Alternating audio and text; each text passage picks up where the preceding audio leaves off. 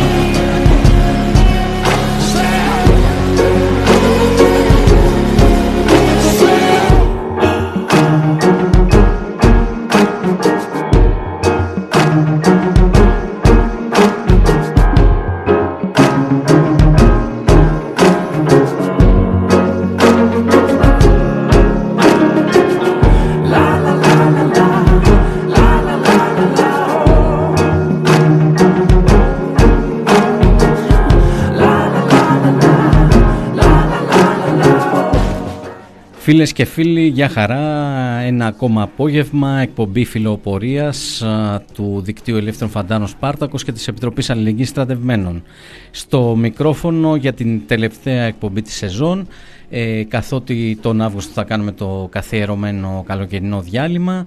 Ε, στο μικρόφωνο ο Φώντας ο Παπαδημητρίου, εκ μέρους της Επιτροπής Αλληλεγγύης Στρατευμένων. Θα είμαστε σήμερα μαζί για να κλείσουμε ε, πολύ δυνατά πολύ, έτσι, με πολύ ενδιαφέροντα τρόπο την, την ραδιοφωνική μας χρονιά ε, με το θέμα των εμβολιασμών. Και όταν λέμε το θέμα των εμβολιασμών εννοούμε και κυρίως για το τι γίνεται μέσα στο στρατό και πώς αντιμετωπίζεται. Θα έχουμε σαφείς αναφορές και σχόλια γύρω από αυτό αλλά κυρίως το μέγα θέμα όπως ξεδιπλώνεται της υποχρεωτικότητας που ε, της υποχρεωτικότητας των εμβολιασμών που η κυβέρνηση εδώ και τουλάχιστον ένα-ενάμιση μήνα πόσο είναι ε, έχει ξεκινήσει σαν, σαν την απειλή πάνω από την κοινωνία και πλέον υλοποιεί με πολύ συγκεκριμένα νομοθετήματα σε συγκεκριμένα κομμάτια.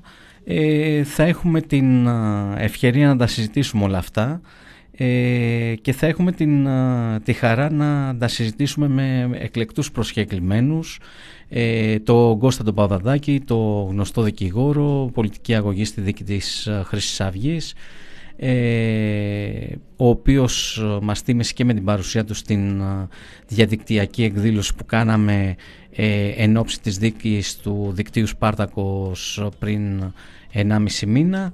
Ε, γνωστός σύντροφος και φίλος ο Κώστας ο Παπαδάκης ε, εννοείται είναι στο πλευρό μας ε, πάρα πολλές φορές και έχουμε συνομιλήσει και από αυτά τα μικρόφωνα πολλές φορές. Ε, θα κάνουμε μια πρώτη κουβέντα και ένα πρώτο σχολιασμό γι' αυτό και μετά άλλος ένας φίλος και σύντροφος, ο Πάνος Παπα-Νικολάου, γιατρός, ε, μέλος του, κινήματος, του Ενωτικού Κινήματος για την Ανατροπή των Γιατρών, των Νοσοκομιακών Γιατρών, μάχημος ε, γιατρός, ε, ο οποίος θα συνεχίσουμε ακριβώς την κουβέντα ε, με την πλούσια εμπειρία και όλας από τον χώρο των υγειονομικών γύρω από αυτά τα ζητήματα του, της υποχρεωτικότητας και κυρίως της απάντησης όπως το λένε ξεκάθαρα οι γιατροί του μαζικού καθολικού εμβολιασμού. Ε, μη μακρηγορώ άλλο εγώ. Ε, είπαμε ότι θα έχουμε και σχόλια ακριβώς για το τι βιώνουν οι φαντάροι, ε, οι πολίτες με χακί ε, και γύρω από αυτά τα θέματα. Ε, πάμε ε, σε μια σύνδεση με τον Κώστα τον Παπαδάκη και είμαστε αμέσως μετά μαζί. Every single one's got a story to tell. Everyone knows about it. From the Queen of England to the hounds of hell. And if I catch it coming back my way, I'm gonna serve it to you. And that ain't what you want to hear, but that's what I'll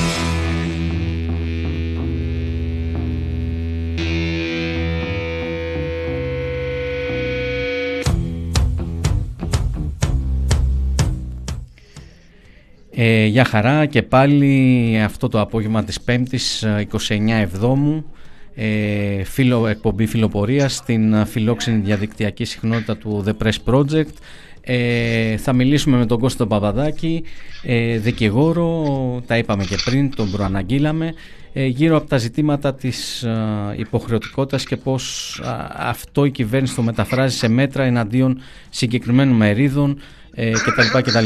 Ε, Κώστα καλησπέρα. Μας ακούς; Καλησπέρα και ευχαριστώ για τη φιλοξενία. Εμείς ευχαριστούμε, τα είπα και νωρίτερα, δεν, ίσως δεν μας άκουγε στον πρόλογο, ότι είσαι σταθερός συνομιλητής μας και σύντροφος στο πλευρό μας σε όλες τις μάχες και στην τελευταία δίκη του δικτύου Σπάρτακο στην Αλεξανδρούπολη μετά τη μήνυση ενός καραβανά. Ε, σε ευχαριστούμε πολύ και πάντα στο πλευρό μας και για συνομιλίες για τα καυτά θέματα της επικαιρότητας. Τώρα έχουμε αυτή την επικαιρότητα γιατί... το καθήκον μου κάνω και μακάρι να μπορώ να βοηθάω. Παρακαλώ. Να σε καλά. Ε, τώρα έχουμε ακριβώς την ευκαιρία να τα, να τα πούμε γύρω από την κυβερνητική πολιτική που ακριβώς το ζήτημα των, των εμβολιασμών προτάσει την υποχρεωτικότητα και φέρνει μια σειρά μέτρα κυρίως απέναντι στους εργαζομένους. Ε, θέλω ένα πρώτο σχόλιο γι' αυτό. Το πρώτο μου σχόλιο είναι ότι η κυβέρνηση δεν ε, φέρνει, όπως λες, την υποχρεωτικότητα, αλλά τις διακρίσεις. Και αυτό το λέω διότι άποψη δική μου, ασχέτως εάν δεν την έχω ακόμα αποτολμήσει να τη διατυπώσω γραπτά και αναλυτικά, είναι ότι είμαι υπέρ του μαζικού υποχρεωτικού εμβολιασμού με εξαίρεση μόνο άτομα και ομάδες πληθυσμών που έχουν πιστοποιημένα ιατρικούς λόγους κινδύνου από την ε, από τον εμβολιασμό. Η κυβέρνηση δεν κάνει αυτό. Ναι. Εκτός του ότι όλη της η πολιτική για την πανδημία είναι αλλοπρόσαλη, αποτυχημένη, έχει διαλύσει το δημόσιο σύστημα υγείας, δεν κάνει προσλήψεις στα νοσοκομεία, μειώνει τις δαπάνες, απολύει συνδικαλιστές κτλ. Ε, έχει πολύ μεγάλη ευθύνη για ένα επικοινωνιακό λαλούμο που έχει δημιουργήσει εύλογα δισταγμούς εναντίον του εμβολιασμού αλλά αυτό το οποίο κυρίως κάνει και που είναι η ουσία της συζήτησης για το θέμα που θέτεις είναι μια πολιτική διακρίσεων. Πρέπει να εμβολιαστούν υποχρεωτικά οι υγειονομικοί, πρέπει να εμβολιαστούν υποχρεωτικά οι εργαζόμενοι στον επισητισμό, πρέπει να ε, εμβολιαστούν υποχρεωτικά οι στρατιώτες κτλ. Και βέβαια δεν μένει στις διακρίσεις, αλλά εκμεταλλεύεται την πανδημία και σε αυτό το επίπεδο για να δημιουργήσει κυρώσεις, να κλιμακώσει ποινές και γενικότερα να υποτάξει την κοινωνία σε ένα γενικότερο μοντέλο πειθάρχησης ε, όπου κανένας να μην τολμάει να αντιστέκεται. Τα πράγματα κατά μένα ε, γίνονται ακόμα περισσότερο σύνθετα διότι η πολιτική της κυβέρνησης γεννά εύλογα αντιπάθειες, γεννά δυσαρέσκεια, γεννά δυσπιστία απέναντι στον εμβολιασμό. Και βέβαια τη δυσπιστία αυτή έρχεται να την αξιοποιήσει. Όχι η αριστερά η οποία θα έπρεπε να είναι στο δρόμο με βασικό σύνθημα και απέτηση τον μαζικό υποχρεωτικό εμβολιασμό σύμφωνα με αυτά που έλεγα πριν. Αλλά είναι η ακροδεξιά στο δρόμο, είναι οι άνθρωποι οι οποίοι πριν από λίγα χρόνια μάχονταν εναντίον της συμφωνίας των Πρεσπών με τους φουστανέλες στο δρόμο. και είναι εκείνοι οι οποίοι κυνηγούσαν με τον πιο ανελαίητο τρόπο τους πρόσφυγες έχοντας μάλιστα και το θράσος να απαιτούν τον αποκλεισμό των προσφυγόπουλων από τα σχολεία που πηγαίνουν ναι. παιδιά Ελλήνων, διότι είναι ανεμβολίαστοι. Ναι, ναι, ναι, με πρόσχημα αυτοί αυτό. Ναι. Είναι, ναι, αυτοί οι άνθρωποι είναι εκείνοι λοιπόν οι οποίοι τώρα κατεβαίνουν και μάχονται εναντίον του εμβολιασμού και επειδή βέβαια από άποψη συνείδησης οι αρνητές του εμβολιασμού δεν έχουν να προτάξουν τίποτε άλλο παρά ατομικό φόβο και ατομικά προτάγματα, ενώ αντίθετα αυτοί που διστάζουν εμένα αλλά εμβολιάζονται συμπεριφέρονται με μια κοινωνική συνείδηση υπέρ του συνόλου. Έρχεται η ακροδεξιά να προσθέσει πολιτικό λόγο σε αυτό το πλήθος το οποίο διαδηλώνει με τα γνωστά αναρχική και πολσεβίκη αυτή η γίδα Σασανίκη, η ελευθερία ή θάνατος και άλλα διάφορα και ελληνικές σημαίες και διάφορα άλλα folklore δημιουργείται μια, άλλη μια φορά ένα ψεύτικο δίλημα στην κοινωνία, μια αντίθεση δεξιάς και ακροδεξιάς και φτάνουμε στο σημείο και μερικές πλευρές της αριστεράς να υποστηρίζουν μέσα από ένα αφηρημένο και εσφαλμένο δικαιωματισμό νομικά επιχειρήματα υπέρ των αρνητών και ο Μητσοτάκης να υποστηρίζει το άρθρο 25 του συντάγματος το οποίο θέτει σε προτεραιότητα τα συλλογικά δικαιώματα απέναντι στα ατομικά. Ε, έχω την εντύπωση ότι πρέπει να βγούμε από αυτό το ψεύτικο δίλημα απέναντι στην κυβερνητική πολιτική απαιτείται μια αντίσταση και κυρίως που πρέπει να ξεκινάει από την καταγγελία των ίδιων των αντιφάσεων της πολιτικής της διότι δεν είναι δυνατό να διακρίνεις, να εξαιρείς και να επιβάλλεις με απειλή κυρώσεων τον εμβολιασμό προτού εξαντλείς την προσπάθεια να πείσει τον κόσμο ότι το εμβόλιο είναι τουλάχιστον αναγκαίο αν όχι ικανό για την ανακοπή της ε, πανδημίας με όσα προβλήματα έχει. Βεβαίως είναι πειραματικό, βεβαίως κάποιοι θα έχουν παρενέργειες, όλα αυτά. Είπα και πριν ότι μόνο όσοι μετά από έγκυρη ιατρική πιστοποίηση ενός συλλογικού ιατρικού φορέα που θα λειτουργεί για όλους έχουν λόγο να εξαιρεθούν για λόγους υγείας, αυτοί είναι να μην εμβολιαστούν. Οι άλλοι όλοι πρέπει να εμβολιαστούν.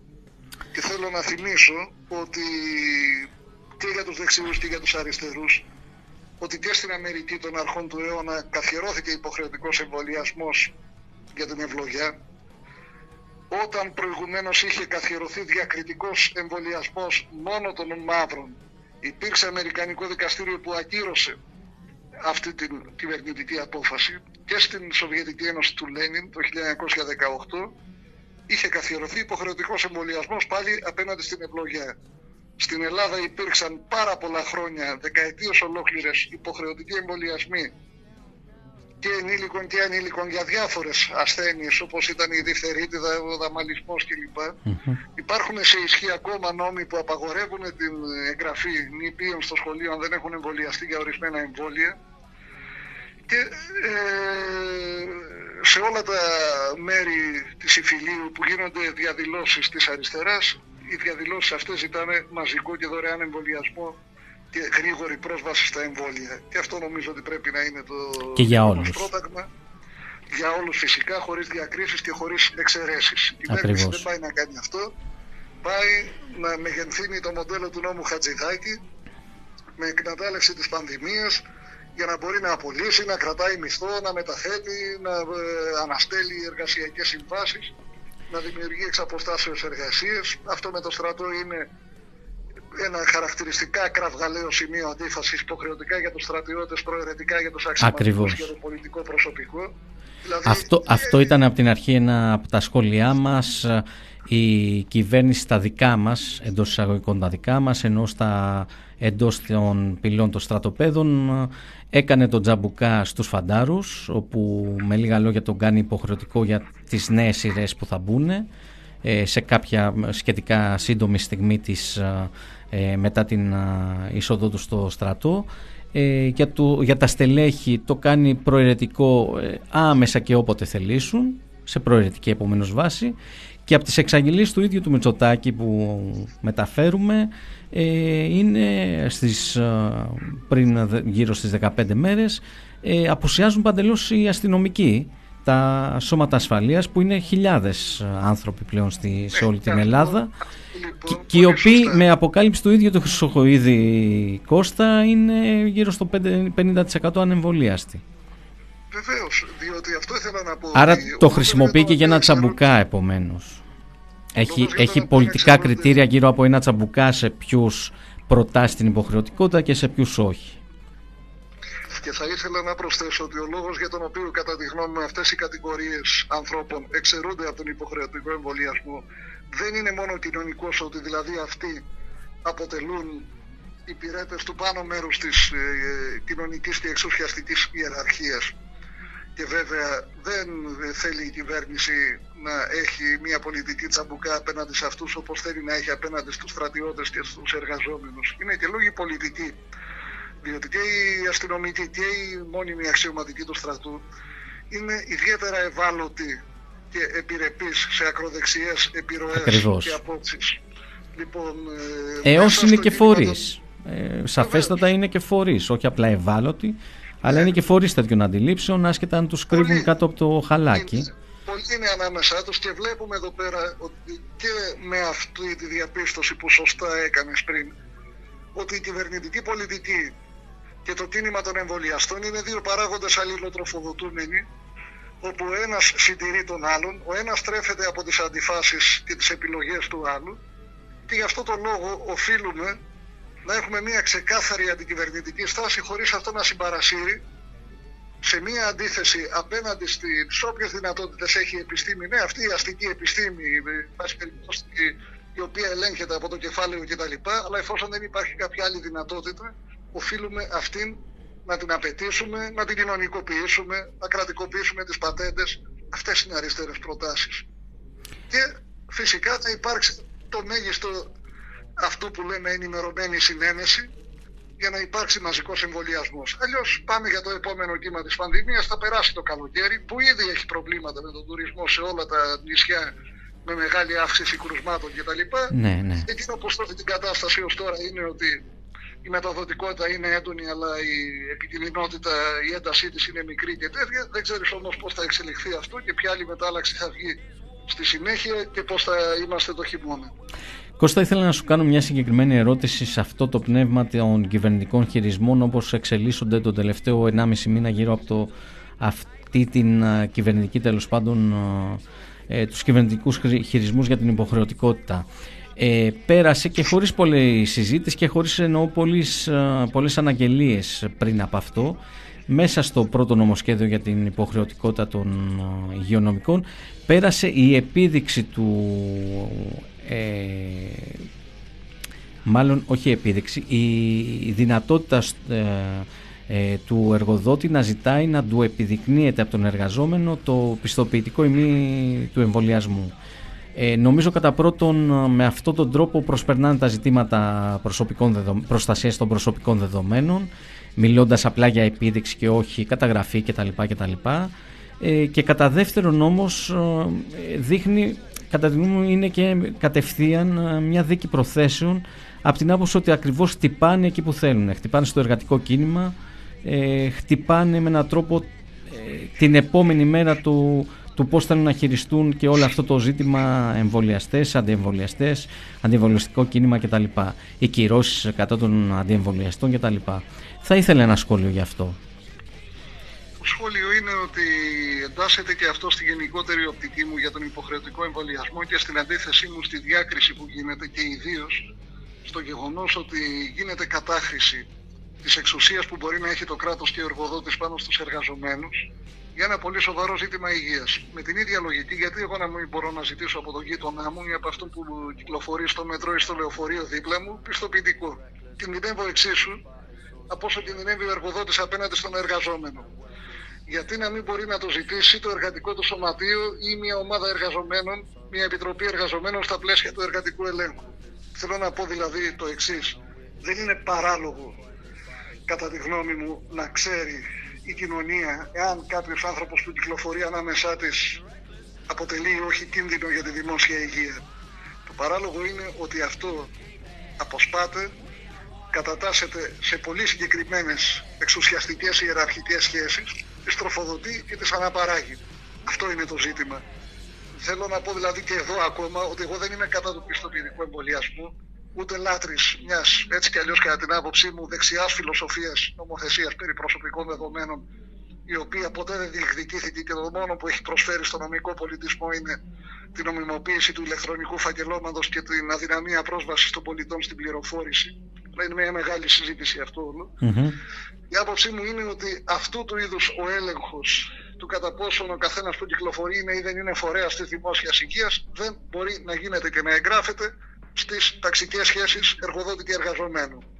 Και, και, και πολύ περισσότερο θα, θα έλεγα ότι να χρησιμοποιείται για την απόλυση και μάλιστα θα είναι σε γνώση σου ήδη ο, ο, ο Άδωνης Γεωργιάδης προανήγγειλε ότι θα σχεδόν προανήγγειλε έβγαλε απόφαση και δικαστική ότι θα θεωρείται και σπουδαίος λόγος ε, αυτή, ναι, η αυτή η απόλυση να μην έχει αποζημίωση. Βεβαίως δηλαδή... το ξέρω και αυτό αποτελεί μια, μια παρέμβαση του Άδωνη Γεωργιάδη στην κατά αυτούς ανεξάρτητη δικαιοσύνη διότι παρέχει μια ερμηνευτική γραμμή του άρθρου 672 του αστικού κώδικα για σπουδαίο λόγο απόλυσης.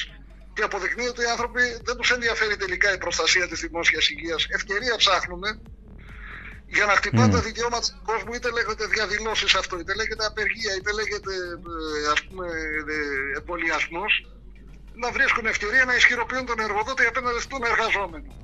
Αλλά θα επιμείνω και παλι δεν το λέω από τη σκοπιά του αρνητή αυτό. Το δικαίωμα στην ε, αυτοδιάθεση του σώματος δεν μπορεί να υποστηρίζεται με έναν τρόπο αντίστοιχο με την υποστήριξη του δικαιώματος της εργασίας από έναν απεργοσπάστη πάντα τα ατομικά δικαιώματα πρέπει να υποτάσσονται στα συλλογικά και να τα υπηρετούν. Ακριβώς. Και λογαριασμό της κοινωνίας. Και δουλειά της αριστεράς και των νομικών της δεν είναι να βρίσκει επιχειρήματα στους αντιδραστικούς και να ενισχύει έναν ατομικίστικο δικαιωματισμό. Είναι να έχει μια πολιτική κατεύθυνση και να τα υπηρετεί προς όφελος της κοινωνίας και να βρίσκει λύσεις τέτοιου είδους. Και βέβαια αυτό είναι το δύσκολο, διότι βλέπετε εδώ ότι αντί να είναι στον δρόμο η αριστερά μαζικά και να διεκδικεί, με μπροστά με μπροστάριδες στους γιατρούς της αριστεράς που δυστυχώς περιορίζονται σε έναν συνδικαλιστικό περιχαρακωμένο λόγο κάτω προσλήψεις για το δημόσιο σύστημα υγείας αλλά στο μείζον θέμα που είναι τι γίνεται με τον υποχρεωτικό εμβολιασμό δεν μιλάνε. Ε, λοιπόν, Έχουν βγάλει ναι. και ανακοινώσεις σχετικά θα, θα μιλήσουμε και και στη συνέχεια της εκπομπής μας με τον Πάνο του Παπα-Νικολάου. Να μιλήσετε, να του πείτε τα χαιρετίσματά του και να του πείτε ότι αυτό που περιμένει η κοινωνία από τους γιατρούς του κινήματος είναι για αυτά τα οποία συζητάμε αυτή τη στιγμή. Ναι, ναι. Πρέπει να δούμε υποχρεωτικό εμβολιασμό που δεν σημαίνει σε καμία περίπτωση αυτό ταύτιση με τις ε, κυβερνητικές πολιτικές και επιλογές. Αλλά δεν μπορεί η αντίσταση στις κυβερνητικές επιλογές να γίνεται μέσα από τις ατομικίστικες λογικές που τελικά ενισχύουν την ακροδεξιά και το βλέπουμε κάθε μέρα αυτό το πράγμα. Ε, είναι σαφής η γνώμη σου Κώστα. Ε, έχεις κάτι άλλο να, να προσθέσεις; Όχι, νομίζω ότι σας κούρασα και πολύ και σένα και το όχι όχι ήταν, είναι, δια, είναι ενδιαφέρουσα η κουβέντα και κυρίως ε, νομίζω είναι και πολύτιμα πέρα από το που μπορεί να φτάσει ο άλλος ε, εγώ δεν στο κρύβω έχω ε, απόσταση από την τόση ρητή υποχρεωτικότητα των εμβολιασμών που βάζεις. Βεβαίως είναι σεβαστή η άποψή σου αλλά είναι πολύτιμη τα στοιχεία γύρω από το ατομικό δικαίωμα, την ατομική οπτική ε, και την τελικά ατομική διαπραγμάτευση των πάντων που είναι, ε, γιατί πάρα πολλοί λόγος γίνεται και από ανθρώπους δίπλα μας, κοντά μας και της αριστεράς κτλ. Το οποίο είναι η βάση μιας άλλης, ξένης, ξένης και εκδρικής στην αριστερά λογικής. Είναι η λογική του φιλελευθερισμού και της αποθέωσης του ατόμου. Ατομική διαπραγμάτευση, ατομική Ακριβώς. πρόταξη δικαιωμάτων και αντιλήψεων κτλ. Αυτά όλα δεν οδηγούν σε συλλογικές λύσεις. Ακριβώς, ότι συζητάμε σε άλλη βάση. Συζητάμε σε άλλη βάση, συζητάμε Έτσι. ακριβώς ε, στα, στο κοινωνικό καθήκον και στο κοινωνικό δικαίωμα και από εκεί και πέρα εννοείται συζητάμε και ο καθένας με τις αποχρώσεις του και τα λοιπά και τα λοιπά. Προφανώς, κοίταξε, φαντάζομαι συμφωνούμε ότι πρέπει να επιμείνουμε στη συζήτηση. Είναι κορυφαίο ζήτημα το θέμα του εμβολιασμού σήμερα στην Ελλάδα και στον κόσμο όλο. Και θα εξακολουθήσει να είναι ακόμα και πιο έντονα το επόμενο χρονικό διάστημα, το αμέσως επόμενο εννοώ. Ναι βέβαια, βέβαια. Έτσι. Θα, θα παραμείνει και μάλιστα θα έχουμε και, και πολύ σοβαρά. Εγώ μ, με είδες κέντρα λίγο και στη, στα ζητήματα του εργατικού κινήματος γιατί και εκεί θα έχει πάρα πολύ αυτό δηλαδή το πλέγμα ε, της, ε, της ε, τέλος πάντων της υποχρεωτικότητας τέλος πάντων και όπως το πάει η κυβέρνηση των εμβολιασμών θα έχει πολύ σοβαρό, ήδη έχει πολύ σοβαρό αντίκτυπο στο εργατικό κίνημα ήδη έχει ας πούμε για παράδειγμα στους εργαζομένους στα, τη σεζόν, στα τουριστικά θέρετρα, στα ξενοδοχεία και όλα αυτά τα βλέπουμε, τα ζούμε ήδη. Ε, Κώστα να σε ευχαριστήσω τότε, να σε αποδεσμέσω, να σε ευχαριστήσω, Ευχαριστώ και εγώ. να σε ευχαριστήσω και πάλι γιατί διέκοψες α, για λίγο έστω τις α, διακοπές σου για να συνομιλήσουμε, Εντάξει. να μας δώσεις την άποψή σου. Σε ευχαριστούμε και, και πάλι. Είστε καλά. Καλές διακοπές σε όλους. Να σε, Καλή κα- δύναμη. να σε καλά Κώστα, ευχαριστούμε πολύ.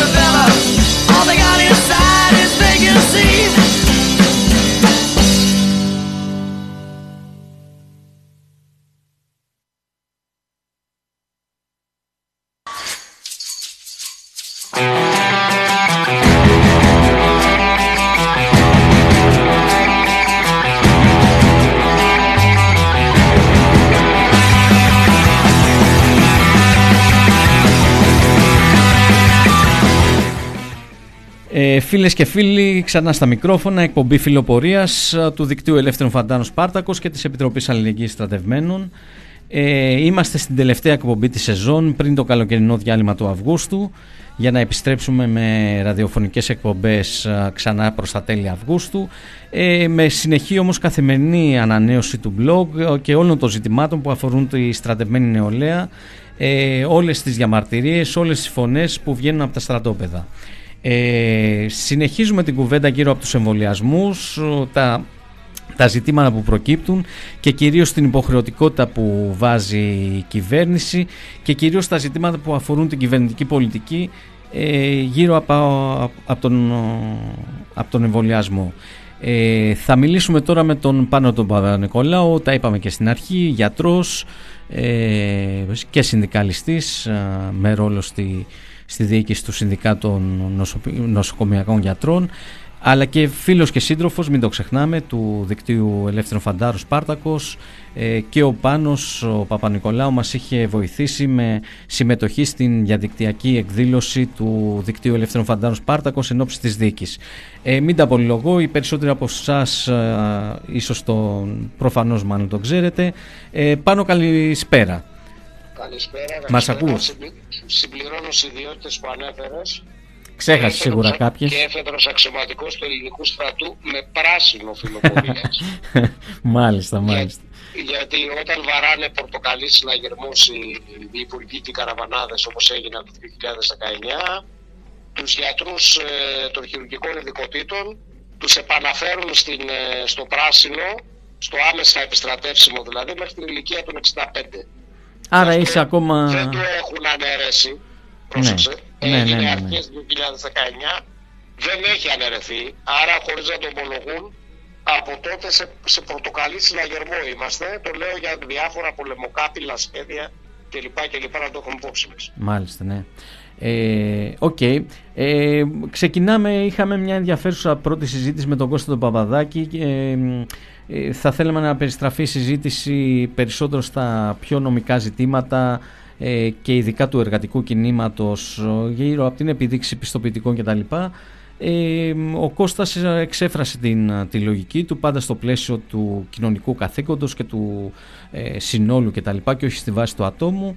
Εξέφρασε μια άποψη περί μαζικού υποχρεωτικού εμβολιασμού ε, διατηρώ τις αποστάσεις μου προσωπικά αλλά είμαι σίγουρος και το ξέρω έχω δει τις ανακοινώσεις σας ε, του Ενωτικού Κινήματος για την Ανατροπή των Νοσοκομιακών Γιατρών ε, που μιλάτε για μαζικό καθολικό εμβολιασμό μάλιστα αλλά, αλλά, ενάντια, ε, αλλά ενάντια στην υποχρεωτικότητα. Ε, Επομένως μια πρώτη γνώμη εμείς, πάνω γι' αυτό. Και όχι μόνο εμείς και η ΟΕΝΓΕ η Ομοσπονδία των Ναι, ναι, βέβαια. Δηλαδή, και η ναι, ε, ναι, άντλησα μια ανακοίνωση από εσάς, έχεις δίκιο. Α, και αν δεν κάνω λάθος και η ΑΔΔ. Mm-hmm. Ε, εν πάση περιπτώσει, ε, ας πάρουμε τώρα την ουσία της κατάστασης όπως είναι σήμερα. Καταρχήν, ο εμβολιασμός είναι ένα πολύτιμο όπλο, μην το ξεχνάμε αυτό. Προσοχή, προσοχή, προσοχή, για να μειώσουμε πολλές φορές την πιθανότητα να αρρωστήσουμε βαριά αν τυχόν κολλήσουμε. Το οποίο εμείς το φωνάζουμε ήδη από τον Ιανουάριο του 2021. Ναι. Είχαμε κάνει και ειδική επιστημονική μερίδα για το θέμα αυτό και όχι, και όχι ε, για τις χαζομάρες που εξακολουθεί να λέει η επίσημη κρατική ενημέρωση προς τον πληθυσμό με τα ραδιοτηλεοπτικά σποτάκια ότι ο στόχος του εμβολιασμού δεν είναι δήθεν να μην αρρωστήσουμε βαριά αν κολλήσουμε αλλά δήθεν είναι για να κάνουμε ανέμελες διακοπές γιόλο χωρίς ε, μέτρα ατομικής προφύλαξης. Γιατί άμα δείτε τα ραδιοτηλεοπτικά σποτάκια ναι, ναι. που ακόμα και σήμερα παίζονται, αυτό το μήνυμα εκπέμπουν. Αυτή είναι η ενημέρωση επίσημη με τα σποτάκια του Ελληνικού Υπουργείου Υγείας προς τον πληθυσμό. Και άλλωστε δεν, δεν είναι τυχαίο επίσης ότι και στους πιτσιρικάδες μέχρι 25 το δώρο που δόθηκε, το 150 ναι, είναι, είναι, ναι, ε, όντως η, ε, και καλά για να. Ναι, αυτό, το, το μήνυμα, το ναι, ήταν, ήταν ακριβώς για να το χαλάσουν σε τουριστικούς προορισμούς και διακοπές. Είναι ακριβώς αυτή η λογική που λες δηλαδή. Και να κάνετε ανέμενες Ακριβώς, ακριβώς. Ε, ε, αυτό γιατί το λέω, διότι ε, από αυτούς που δεν έχουν ακόμα εμβολιαστεί με δική τους επιλογή ε, ένα πολύ μικρό μέρος είναι οι ακροδεξιοί πετοναρισμένοι αρνητές ανορθολογιστές που τους καμαρώσαμε και σε διάφορες συναθρήσεις ε, και λοιπά και λοιπά. Τώρα καταλαβαίνετε γιατί πράγμα μιλάω. Ναι, εντάξει. Ε, τους έχουμε δει ε, όντως. Ναι, ok. Okay. Ε, εδώ πρέπει να πούμε ότι άμα ψάξετε λιγάκι στο ίντερνετ, δεν χρειάζεται και πολύ έτσι, μεγάλη έρευνα, θα διαπιστώσετε ότι είναι μια, μια συγκροτημένη διεθνής διεθνής alt-right ε, μπετοναρισμένη προπαγάνδα, ενιαία, τραμπική, ε, με ρατσιστικά και ε, φασιστικά χαρακτηριστικά, συνοδευτικά, η οποία ξεκίνησε από πέρσι με την εναντίωση στις μάσκες, στα τεστ κλπ. κλπ τα θυμάστε. Ναι. η οποία πολύ έξυπνα εκμεταλλεύεται, εκμεταλλεύεται τα τεράστια κενά που αφήνει η καθεστική ακρατική επιστημονική εκπροσώπηση και επίσης πολύ έξυπνα εκμεταλλεύεται και την υποκρισία ε, με τα περιοριστικά μέτρα που είχαν επιβληθεί κατά καιρούς ε, και τα οποία είχαμε από την αρχή χαρακτηρίσει σαν υποκριτικά και αναποτελεσματικά όπως για παράδειγμα το τελευταίο ε, αδιέξοδο και αναποτελεσματικό γενικευμένο lockdown από τέλος Οκτωβρίου πρακτικά που ήταν ναι, ναι. Ε, γιατί η Θεσσαλονίκη ήταν από τέλος Οκτωβρίου και μετά σε όλη την υπόλοιπη χώρα από αρχές Νοεμβρίου Ακριβώς. που κράτησε σχεδόν 6 μήνες και το οποίο το μόνο που κατάφερε ήταν να εκτοξεύσει τον αριθμό των θανάτων ε, σε άλλες 12.000 από όσες είχαν σημειωθεί ε, μέχρι τότε ε, και να περιορίσει πάρα πολύ ασφυκτικά τα εργατικά και τα ε, δημοκρατικά λαϊκά δικαιώματα. Αλλά εν πάση περιπτώσει. Πάνω σαν σχόλιο θα έλεγα ότι ανάμεσα στα κενά και στις παλινοδίες, δηλαδή ανάμεσα ναι. στο πόσο βάρος στο κάποιος κόσμος να έχει τις αμφιβολίες του και μάλιστα να τις διατρανώσει. Ναι ανάμεσα στα κενά το, των επιστημονικών κρατικών επιτροπών ε, και στις παλινοδίες νομίζω ότι πολύ περισσότερο βάρη είναι το δεύτερο, οι παλινοδίες. Δηλαδή, ε, για παράδειγμα το περιβόητο ας πούμε ότι και με διαγράμματα και με... Να μας πεις τέλος πάντων το περιβόητο ότι τα 25 παιδιά κολλάνε ναι, ναι λιγότερο ναι, από τα 15 παιδιά σε ε, μια τάξη. Σε μια, σε μια τάξη με 15 κολλάει, ναι, ναι, ναι, σε μια τάξη με 30 κολλάει Ακριβώς. Η τάξη αυτή στα διαγράμματα ήταν λες και είναι μακρινάρη ιδεοδρομικό σειρμός. Νομίζω, νομίζω ότι και κενά υπήρχαν και πολύ σοβαρά όπως ανέφερες, αλλά νομίζω ότι και οι παλινοδίες παίξανε τεράστιο ρόλο. Το να μην πωλείτε μπύρα στα περίπτερα μετά τις 12. Ναι, ε, ακριβώς, Οι απαγορεύσεις που η μία, η μία ξεκίναγε 12, η άλλη 11, η άλλη 1. Μην κουραζόμαστε. Όλοι αυτοί οι Ακριβώς, ναι, ναι. σε καθαρά οικονομικές σκοπιμότητες μεγάλων συμφερόντων. Ε, Στις πλατείες κολλάει, στα μπουζούκια δεν κολλάει. Ε, ναι. Ε, και λοιπά, από φουκαρά κολλάει, από τουρίστα δεν κολλάει. Τώρα μην σταθούμε Το σφυρίζω, κλέφτηκα έω επιβεβαιώνω ναι. ό,τι δοξασία έχει κατεβάσει η Εκκλησία, ειδικά γύρω από τα ζητήματα. Ε... Καλά, μην, ξε... μην ξεχνάμε ότι δεν έχει ακόμα και αυτή τη στιγμή που μιλάμε, ακόμα και αυτή τη στιγμή που μιλάμε, τόσους μήνες, ναι. δεν έχει τολμήσει η, η Επιτροπή Ειδικών να βγάλει μια επίσημη θέση για τις αρλούμπες της Γιαμαρέλου που είναι ναι, μέλος ναι, της, αυτό εννοούσα, που είναι ναι. μέλος της, που της είχε εκτοξεύσει από τον Απρίλιο του 2020 ότι για κάποιο υπερφυσικό λόγο ε, Ναι. ο κορονοϊός δεν κολλάει με την μετάληψη. Τέλος πάντων, ε, α, δεν στέκομαι τώρα σε αυτά. Έλεγα λοιπόν ότι Μμμ. οι πετοναρισμένοι ανορθολογιστές οι οποίοι έχουν εγκλωβιστεί στην ακροδεξιά alt-right διεθνή προπαγάνδα που και εδώ εκφράζεται από Βελόπουλους, Κασιδιάριδες, Λαγούς, Ζή Αυγή κλπ. Ε, είναι λίγοι σχετικά μέσα στους πολλούς που ακόμα δεν έχουν εμβολιαστεί. Οι πιο πολλοί που δεν έχουν ακόμα εμβολιαστεί είναι αυτοί που είναι επιφυλακτικοί, έχουν φόβο, γιατί ακριβώς αυτό το φόβο τους τον έχει επιτείνει και η κρατική ανευθυνότητα. Πέρα από όλα αυτά που είπαμε, υπενθυμίζω ότι η Εθνική Επιτροπή Εμβολιασμών είχε κάνει απίστευτες ευθυνόφοβες κουτσουκέλες με το εμβόλιο της AstraZeneca. Ε, Ναι. Άλλαζε διαρκώς τις ηλικίες στις οποίες επιτρέπεται το εμβόλιο. Ενημέρωνε επίσημα τις γυναίκες αναπαραγωγικής ηλικίας ότι δεν το αποσύρουμε. Άμα θέλετε, κάντε το. Αλλά καλό θα είναι να επιλέξετε κανένα άλλο εμβόλιο, αν αυτό είναι εφικτό. Αυτό ήταν η επίσημη ενημέρωση. Καταλαβαίνετε. Ναι, ναι, βέβαια, βέβαια, βέβαια. Έχω και προσωπικό τότε- παράδειγμα τέτοιο, Ναι. βέβαια. Το οποίο δημιούργησε ένα νέφος αμφιβολιών, φοβίας, επιφυλάξεων ε, και λοιπά. Ε, επίσης, από την άλλη μεριά, η, για να κουκουλώσει το κράτος και η κυβέρνηση τις ευθύνες που δεν κατάφερε να εξασφαλίσει την καθολικότητα στον εμβολιασμό ως όφιλε και δεν κατάφερε να την εξασφαλίσει όχι μόνο λόγω κακής ενημέρωσης αλλά και λόγω καθαρά προγραμματισμού. Υπενθυμίζω ότι για παράδειγμα ο εμβολιασμός των ε, ηλικιωμένων και των χρονίων πασχόντων που είναι μέσα στο σπίτι κατάκητοι και δεν μπορούν να βγουν έξω, Ναι. ο κατοίκον εμβολιασμός δηλαδή, έχει αναγγελθεί, έχει εξαγγελθεί τέσσερις φορές από τον Απρίλιο του 2021 και δεν έχει καν ξεκινήσει ακόμα αυτή τη στιγμή που μιλάμε. Ήδη τώρα με ενημέρωσαν σήμερα συνάδελφοι από κάποια κέντρα υγείας περιφέρειας ότι, ότι τους ήρθε μήνυμα ότι θα αγκαρέψουν τους γιατρούς τους και, των κέντρων υγείας του ΕΣΥ να πηγαίνουν στα σπίτια να ναι. εμβολιάζουν κατοίκων με δικά τους έξοδα, με τα δικά τους αυτοκίνητα, ναι. με τις δικές τους βενζίνες. Καταλαβαίνετε γιατί ναι, το ναι, ναι, ναι, ναι, ναι. Επίσης δεν έχει ακόμα εξασφαλίσει η απόλυτη οργάνωση το προγραμματισμένο εμβολιασμό ευαίσθητων πληθυσμών των πληθυσμών των φυλακών ε, όπου ό,τι εμβολιασμός είχε γίνει μέχρι τώρα είχε γίνει σε αναπλήρωση, πρόσεξε ναι. όταν δηλαδή περίσευαν εμβόλια στα εμβολιαστικά ιατρία των νοσοκομείων ε, επειδή ε, κάποιοι δεν προσέχονταν στα ραντεβού Αυτά τα εμβόλια πήγαιναν οι γιατροί και οι νοσηλευτές των δημόσιων νοσοκομείων από μόνοι τους στις φυλακές, σε εννόηση βέβαια με το κράτος, και τα έκαναν ε, στους φυλακισμένους. Δεν υπάρχει προγραμματισμός ξεχωριστός ακόμα για τους φυλακισμένους. Τώρα μόλις ξεκινάει. Ναι. Επίσης δεν υπάρχει προγραμματισμός ε, για τους πληθυσμούς στα κάψη των προσφύγων.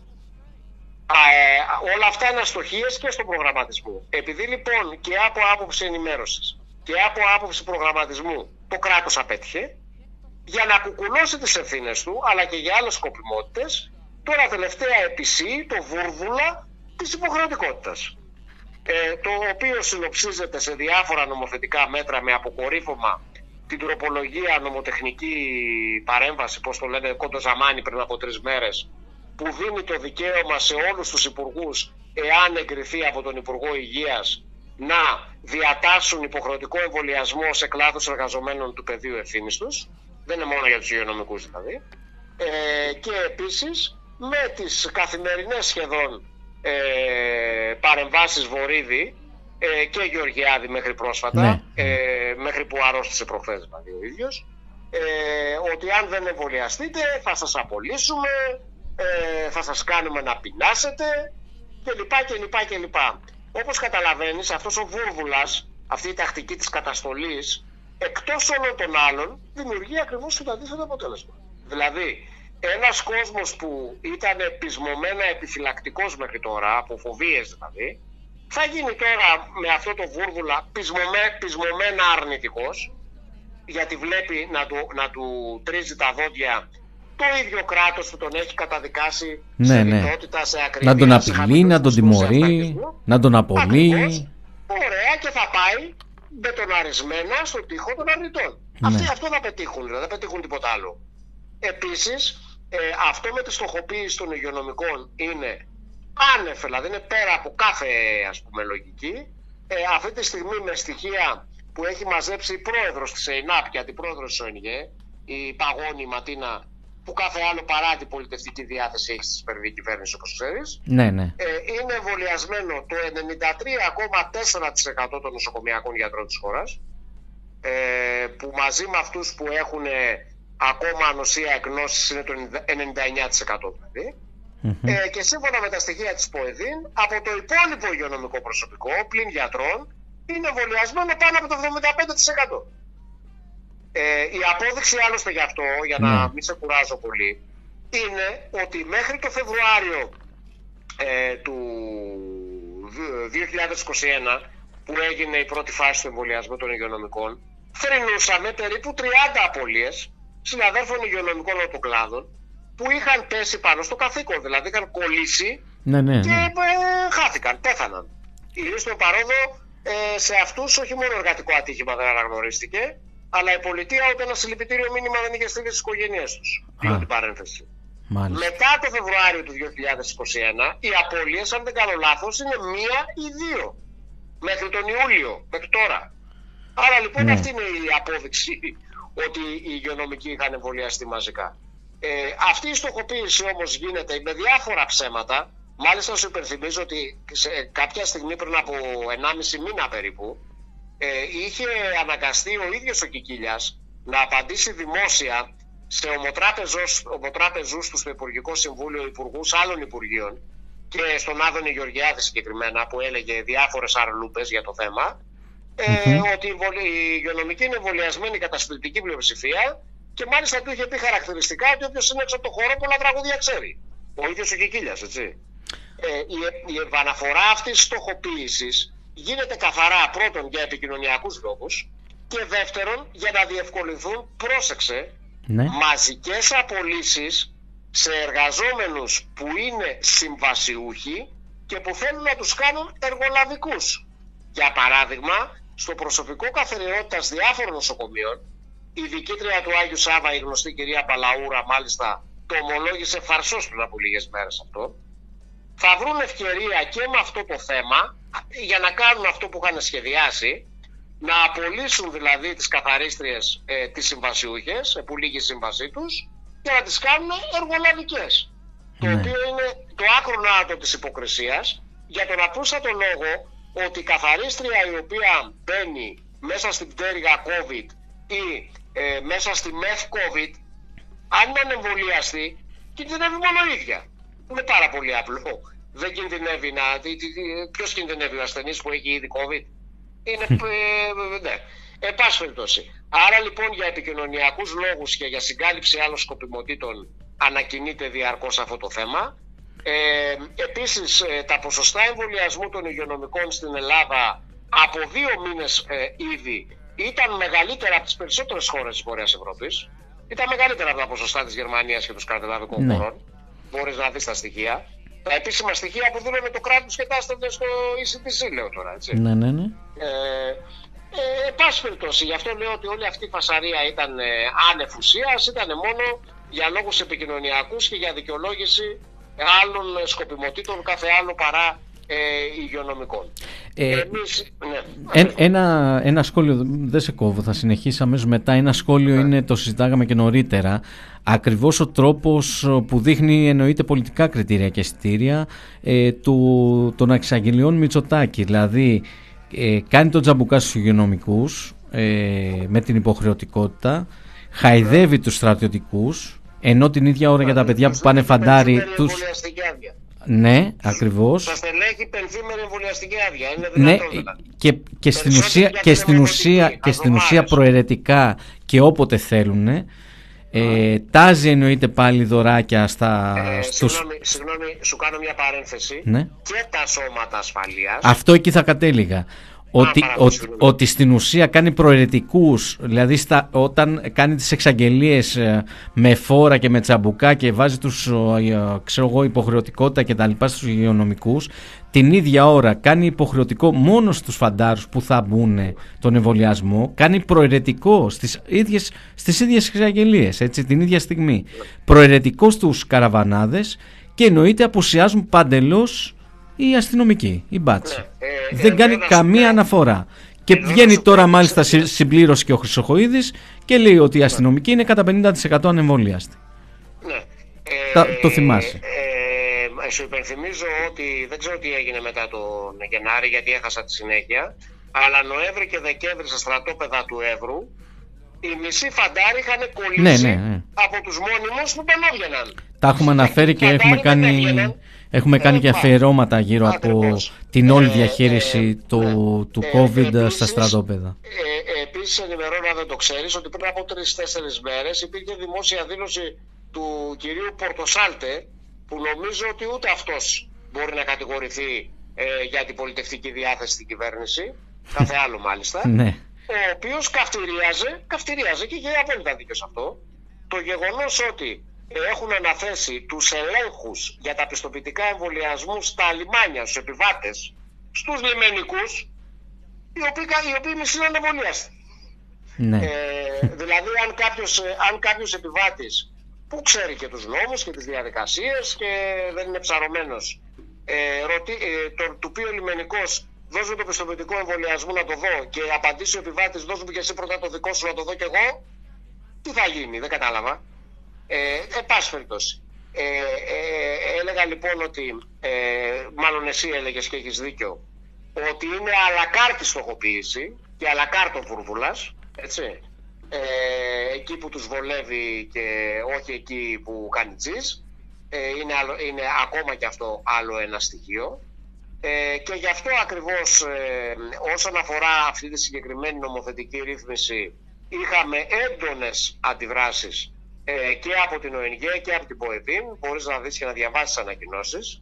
ε, ε, όπου βάζουμε το θέμα στην πραγματική του διάσταση ε, και ε, από την άλλη μεριά εμείς είμαστε αυτοί που συνεχίζουμε να δίνουμε τη μάχη υπέρ της καθολικότητας του εμβολιασμού οι επιστήμονες υγειονομικοί της χώρας δηλαδή εμείς είμαστε αυτοί που ξεπροστιάζουμε τα, τα δίθεν επιχειρήματα ε, των αρνητών ανορθολογιστών που το ξαναλέω είναι κυρίως υπετοναρισμένοι κυρίως ακροδεξιάς ε, ε, προέλευσης εμείς είμαστε αυτοί οι οποίοι τους ξεπροστιάζουμε και σε κάτι άλλο πρόσεξε στη λογική τους υπάρχει και το εξής στοιχείο ότι αυτό που λέει δεν είναι όλα κρούσματα που το φώναζαν ναι, ναι. δεν ξέρω να το ακουσες ναι, ναι. Ε, από αυτό με τι πάει πακέτο; Ότι οι γιατροί, οι νοσοκομιακοί διασωληνώνουν τους ασθενείς κακώς, κακώς δεν τους αφήνουν να πεθάνουν δηλαδή.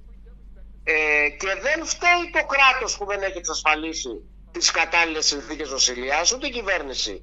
Φταίνουν οι γιατροί που διασωληνώνουν και μάλιστα ε, στο τρίτο κύμα ε, στην Αττική συγκεκριμένα τον ε, Μάρτιο και τον Απρίλιο είχαμε φαινόμενα τέτοια ε, όπου ο Βασκαλεμένος έλεγε ότι αν διασωληνώσεις τον άνθρωπό μου θα σου φέρω εγώ τον δικηγόρο του κυρίου Κασιδιάρη να σου κάνω μήνυση. Α, ναι. ναι. Για όλα αυτά το κράτος κάνει την πάπια, την πάπια, καμία ουσιαστική έτσι, παρέμβαση δεν έχει ενάντια σε αυτή την πετοναρισμένη ακροδεξιά αντιεμβολιαστική ανορθολογιστική αντίληψη. Οι νοσοκομιακοί γιατροί και οι υγειονομικοί του ΕΣΥ είμαστε εμείς που βγάζουμε το φίδι από την τρύπα. Εμείς είμαστε που δίνουμε καθημερινά μάχη να πείσουμε διστακτικούς συμπολίτες μας να εμβολιαστούν.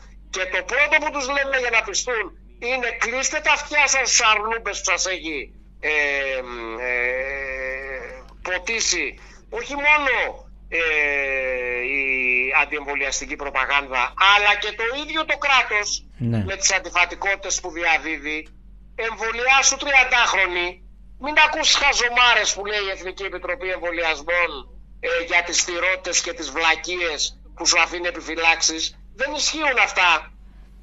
Εμβολιάσου εσύ που σου έχουν αφήσει ε, πάλι με ευθύνη της επίσημης κρατικής ενημέρωσης αμφιβολίες ότι τάχα μου πρέπει να πάρεις πρώτα ασπιρίνη 10 μέρες πριν εμβολιαστείς μην πάθεις καμιά θρόμβωση.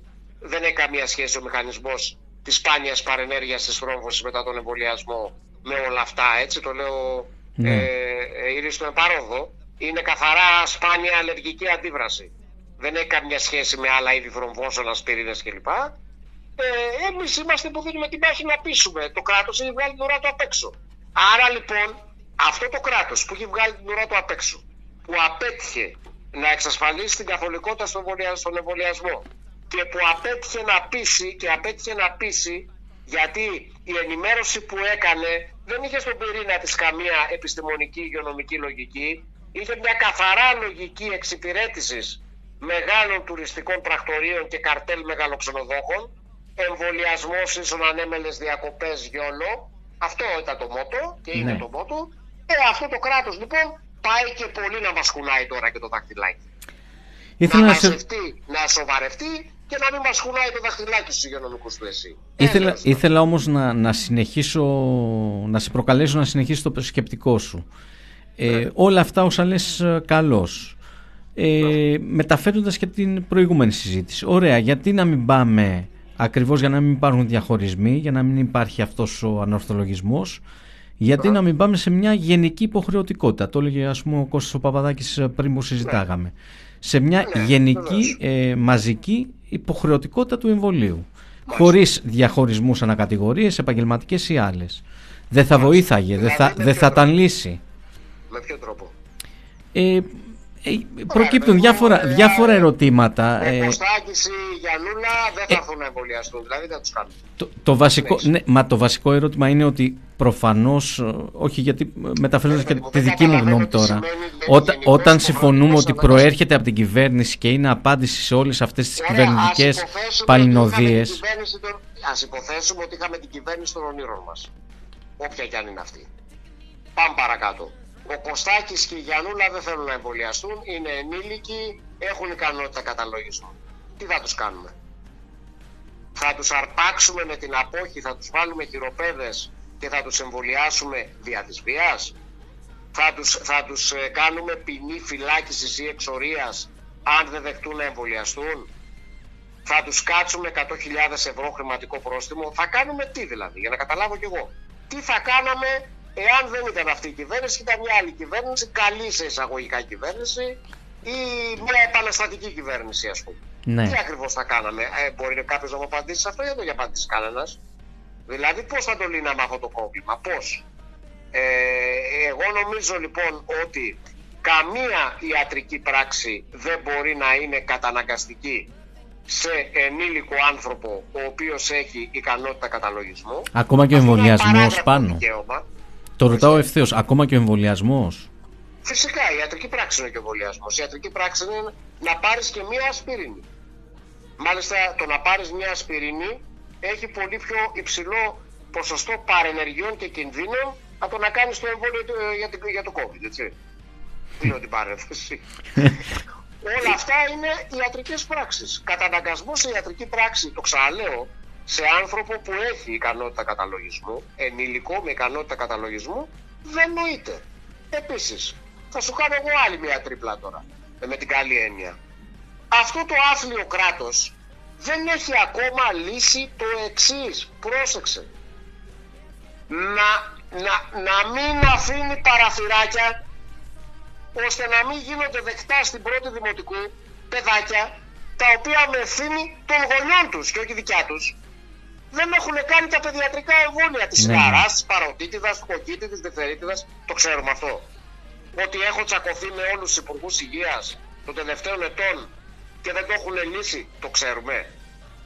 Ότι ακόμα και ε, ε, με το Ξανθό και με τον Κικίλια την τελευταία φορά που είχαμε μιλήσει για αυτό το θέμα πριν την πανδημία έλεγαν ότι δεν μπορούμε να το κάνουμε και να κλείσουμε το παραθυράκι γιατί υπάρχουν θέματα συνταγματικότητας που εκεί, δηλαδή εκεί τι να πεις, εκεί είναι χαζομάρα του γονιού. Δεν έχει καμία ευθύνη το παιδί, ούτε τα άλλα παιδιά. Ούτε καν αυτό δεν έχουν λύσει, αφήνουν πάντα παραθυράκια και τώρα θα μιλήσουμε για υποχρεωτικότητα για ένα εμβόλιο ε, το οποίο ε, ε, έχει στόχο να μειώσει τις πιθανότητες σοβαρής νόσης ε, από μια πανδημία. Δηλαδή με ποια λογική, δεν την καταλαβαίνω. Ας μου την εξηγήσει κάποιος.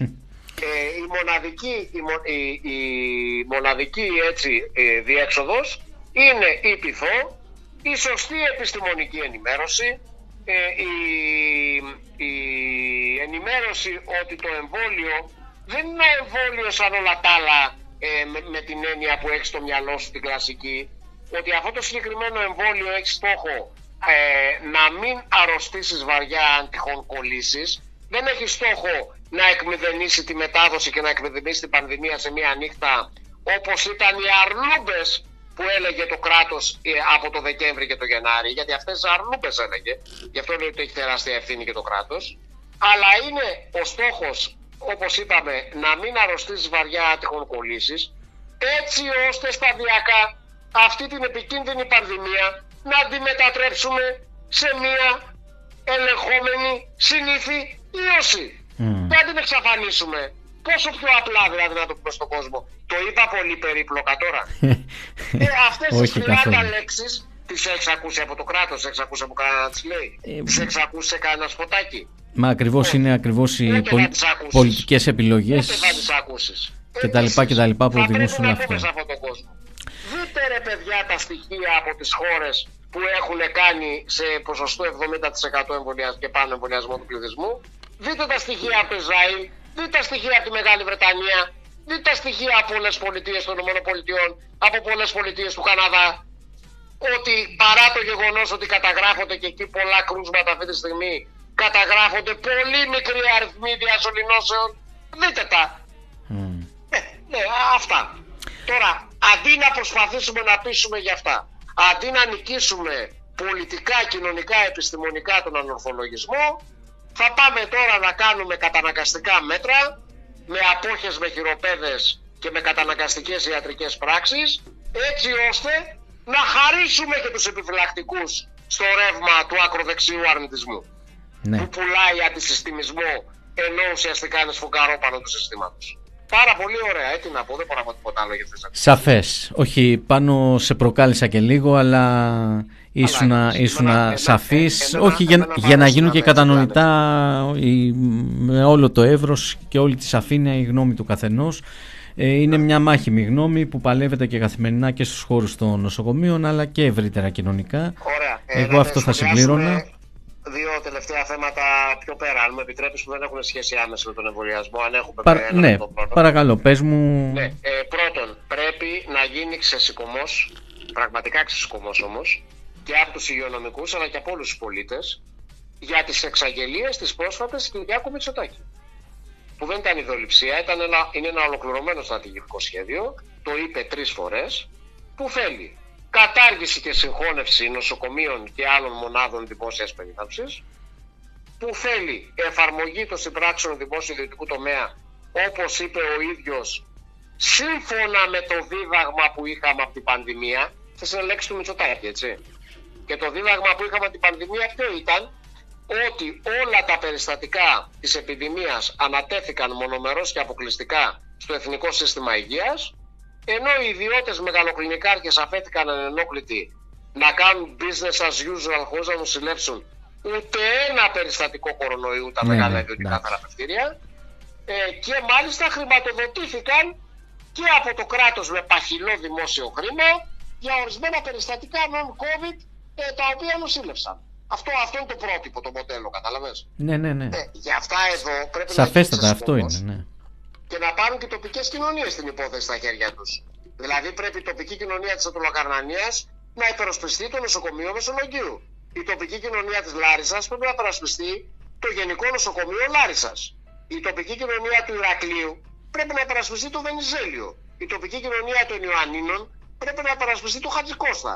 Η τοπική κοινωνία της Αχαία πρέπει να υπερασπιστεί τον Αγιαντρέα. Ναι. Ε, και ένα άλλο παράδειγμα τώρα που μου ερέφησε για τις βλακίες που λέει ο Μητσοτάκης, που όλα αυτά που λέει είναι βγαλμένα από την αφαλήνη του πρώτου μνημονίου, έτσι. το 2010 ακούγονται αυτά, δεν είναι τίποτα πρωτότυπο. Είναι το χαρακτηριστικό παράδειγμα στην Ηλία, όπου εκεί έχει καταρρεύσει παταγωδός στην πράξη το επιχείρημα ότι αν έχουμε δύο νοσοκομεία 30 ε, χιλιόμετρα το ένα από το άλλο ή 20 χιλιόμετρα να κλείσουμε το ένα για να αναβαθμίσουμε το άλλο. Γιατί εκεί έχουν καταφέρει τα, ειδικά τα τρία τελευταία χρόνια ε, αντί να κλείσουν το νοσοκομείο της Αμαλιάδας για να βαθμίσουν το νοσοκομείο του Πύργου, να έχουν οδηγήσει στη λειτουργική κατάρρευση και το νοσοκομείο της Αμαλιάδας και το νοσοκομείο του Πύργου. Ακριβώς. Ναι, τέλος πάντων. Και το τελευταίο που θέλω να πω, γιατί έχουμε για κάτι θετικό, όπως ενημερώθηκα επίσημα πριν από ε, μετά όλες αυτές τις αντιδράσεις, τις διαμαρτυρίες, τη συλλογή χιλιάδων υπογραφών από ειδικευόμενους γιατρούς, η κυβέρνηση τελικά κάνει πίσω από αυτή την άθλια ρύθμιση για την απονομή βαθμού ε, στον τίτλο ιατρικής ειδικότητας από ε, κάποιον κύριο αρχικαθηγητά σε, σε προφορική συνέντευξη που θα ήταν μια παγκόσμια πρωτοτυπία γελιότητας που δεν ισχύει σε καμία άλλη χώρα του κόσμου που ήταν ρύθμιση ΣΥΡΙΖΑ 2019 που είχε πει δυόμιση χρόνια στο ψυγείο μετά τις αντιδράσεις και ήθελε να την επαναφέρει τώρα η κυβέρνηση της Νέας Δημοκρατίας. Μάλιστα. Ε, Τι, την πήραν λοιπόν, πίσω; Ναι, το συγκεκριμένο για το βαθμό στον τίτλο ειδικότητας ε, κατέθεσε ήδη από ό,τι ενημερώθηκα νομοτεχνική ε, τροποποίηση πριν από λίγο στη Βουλή και το παίρνει πίσω. Ναι. Ε, και, και, μάλιστα, και... και μάλιστα όχι απλά είχε πρώτο πρωτοβγεί από το ΣΥΡΙΖΑ, αλλά είχε στηριχθεί και τώρα και από. Είχε νομοθετηθεί από το ΣΥΡΙΖΑ. Και τώρα όμω, και, τώρα, και τώρα μετά από όλη αυτή την καταγραφή, και ενώ το φέρνει η Νέα Δημοκρατία για υλοποίηση, στηρίζεται από ανθρώπους του ΣΥΡΙΖΑ, έτσι δεν είναι; Στηρίζεται από το βουλευτή του ΣΥΡΙΖΑ. Από το βουλευτή, ναι. Καθηγητή κύριο Μάρκου, πρώην πρόεδρο του ΚΕΣΥ. Ακριβώς. Ο ναι. οποίος, άμα μπεις στα sites, έγραψε πριν από τρει-τέσσερι μέρες ολόκληρο κατεβατό. Ναι, ναι, ναι. Πλήρη στήριξη. Για να υπερασπιστεί αυτή την αθλειότητα. Πλήρη στήριξη, κανονικά συμπολίτευση. Ε, ναι, για να μην μας λένε ότι έχουν και τσακωμούς και συζυγικά καυγαδάκια. Σε όλα τα στραβά θέματα, ο ΣΥΡΙΖΑ σεντράρει για να σκοράρει η Νέα Δημοκρατία και εμείς πρέπει να αποκρούσουμε. Ναι, αυτό γίνεται. Αυτό. Εν πάση περιπτώσει, το αποκρούσαμε αυτό. Πάμε σε άλλα με υγεία και άλλη φορά να υπολογίζουν περισσότερο τους νοσοκομιακούς γιατρούς, τους ειδικευόμενους γιατρούς, την ΟΕΝΓΕ, τις ενώσεις των νοσοκομιακών γιατρών για να μας βρίσκουν συνέχεια μπροστά τους. Ε, πάνω να σε ευχαριστήσω, ήταν ε, πολύτιμη η κουβέντα που είχαμε μαζί και κυρίως ε, δίνει και το μήνυμα πάνω στην ε, πιο καυτή επικαιρότητα που έχουμε αυτή τη στιγμή, τα ζητήματα ναι. του εμβολιασμού και της λοιπόν, υποχρεωτικότητας. Γράφουμε εκεί που δεν πιάνει μελάνη τις αρλούπες του κράτους, εμβολιο, εμβολιο, εμβολιαζόμαστε για να προστατεύσουμε τους εαυτούς μας ε, και τις οικογένειές μας. Τέλος. Σε ευχαριστούμε πολύ πάνω. Να σε καλά. Καλή συνέχεια για τις διακοπές σου εύχομαι και... Δεν επεφ... θα είναι για πολύ τώρα, πέντε μέρες ε, έλειψα. Α. Από Δευτέρα πάλι πίσω στο Μακαρονίδα. Μια εβδομάδα ήταν τελικά, ε. okay. ναι, Έγινε. Όπως και να έχει, ναι. καλή ξεκούραση και καλή επάνωδο ναι. στις επάρξεις. Γεια χαρά πάνω, σε ευχαριστούμε. Είχαμε μία μακρά, αρκετά μακριά συνομιλία με τον Πάνο τον Παπα-Νικολάου για τρόπο, για τα θέματα κυρίως του, ε, του γενικά του, του εμβολιασμού και ειδικά της υποχρεωτικότητας, ειδικά των κυβερνητικών μέτρων για την υποχρεωτικότητα. Ε, είναι σταθερά σε μια γραμμή που όπως μας είπε δεν είναι απλά του ενωτικού κινήματος για την ανατροπή αλλά είναι και της ΟΕΝΓΕ και διαφόρων άλλων συνδικαλιστικών πλέον ε, ε, συλλόγων και σωματείων και τις ΑΔΕΔΗ ανέφερε γύρω από την καθολικότητα των εμβολιασμών και όχι την υποχρεωτικότητα δηλαδή με μαζικό και πανκοινωνικό για όλους χωρίς κανένα αποκλεισμό εμβολιασμό, δυνατότητα εμβολιασμού. Ανέφερε συγκεκριμένα παραδείγματα γύρω από αυτό. Ε, ανέφερε τα, τους αποκλεισμένους στα σπίτια κατά και τους συνανθρώπους μας, κυρίως μεγαλύτερης ηλικίας, αλλά και όχι μόνο. Ε, ανέφερε τους πρόσφυγες που δυστυχώς είναι στην ουσία ε, κλεισμένοι σε συνθήκες εγκλισμού, φυλακής, φυλάκισης, στα λεγόμενα κάμπ, στα στρατόπεδα.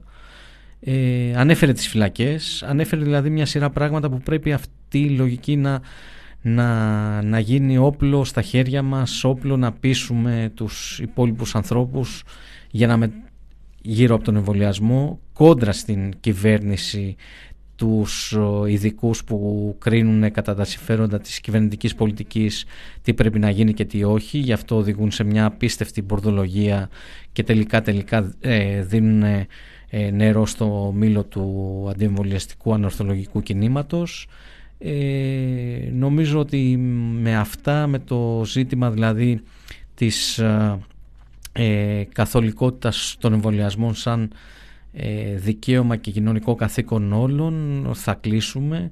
Είναι μια μάχη που διεξάγεται και στα στρατόπεδα.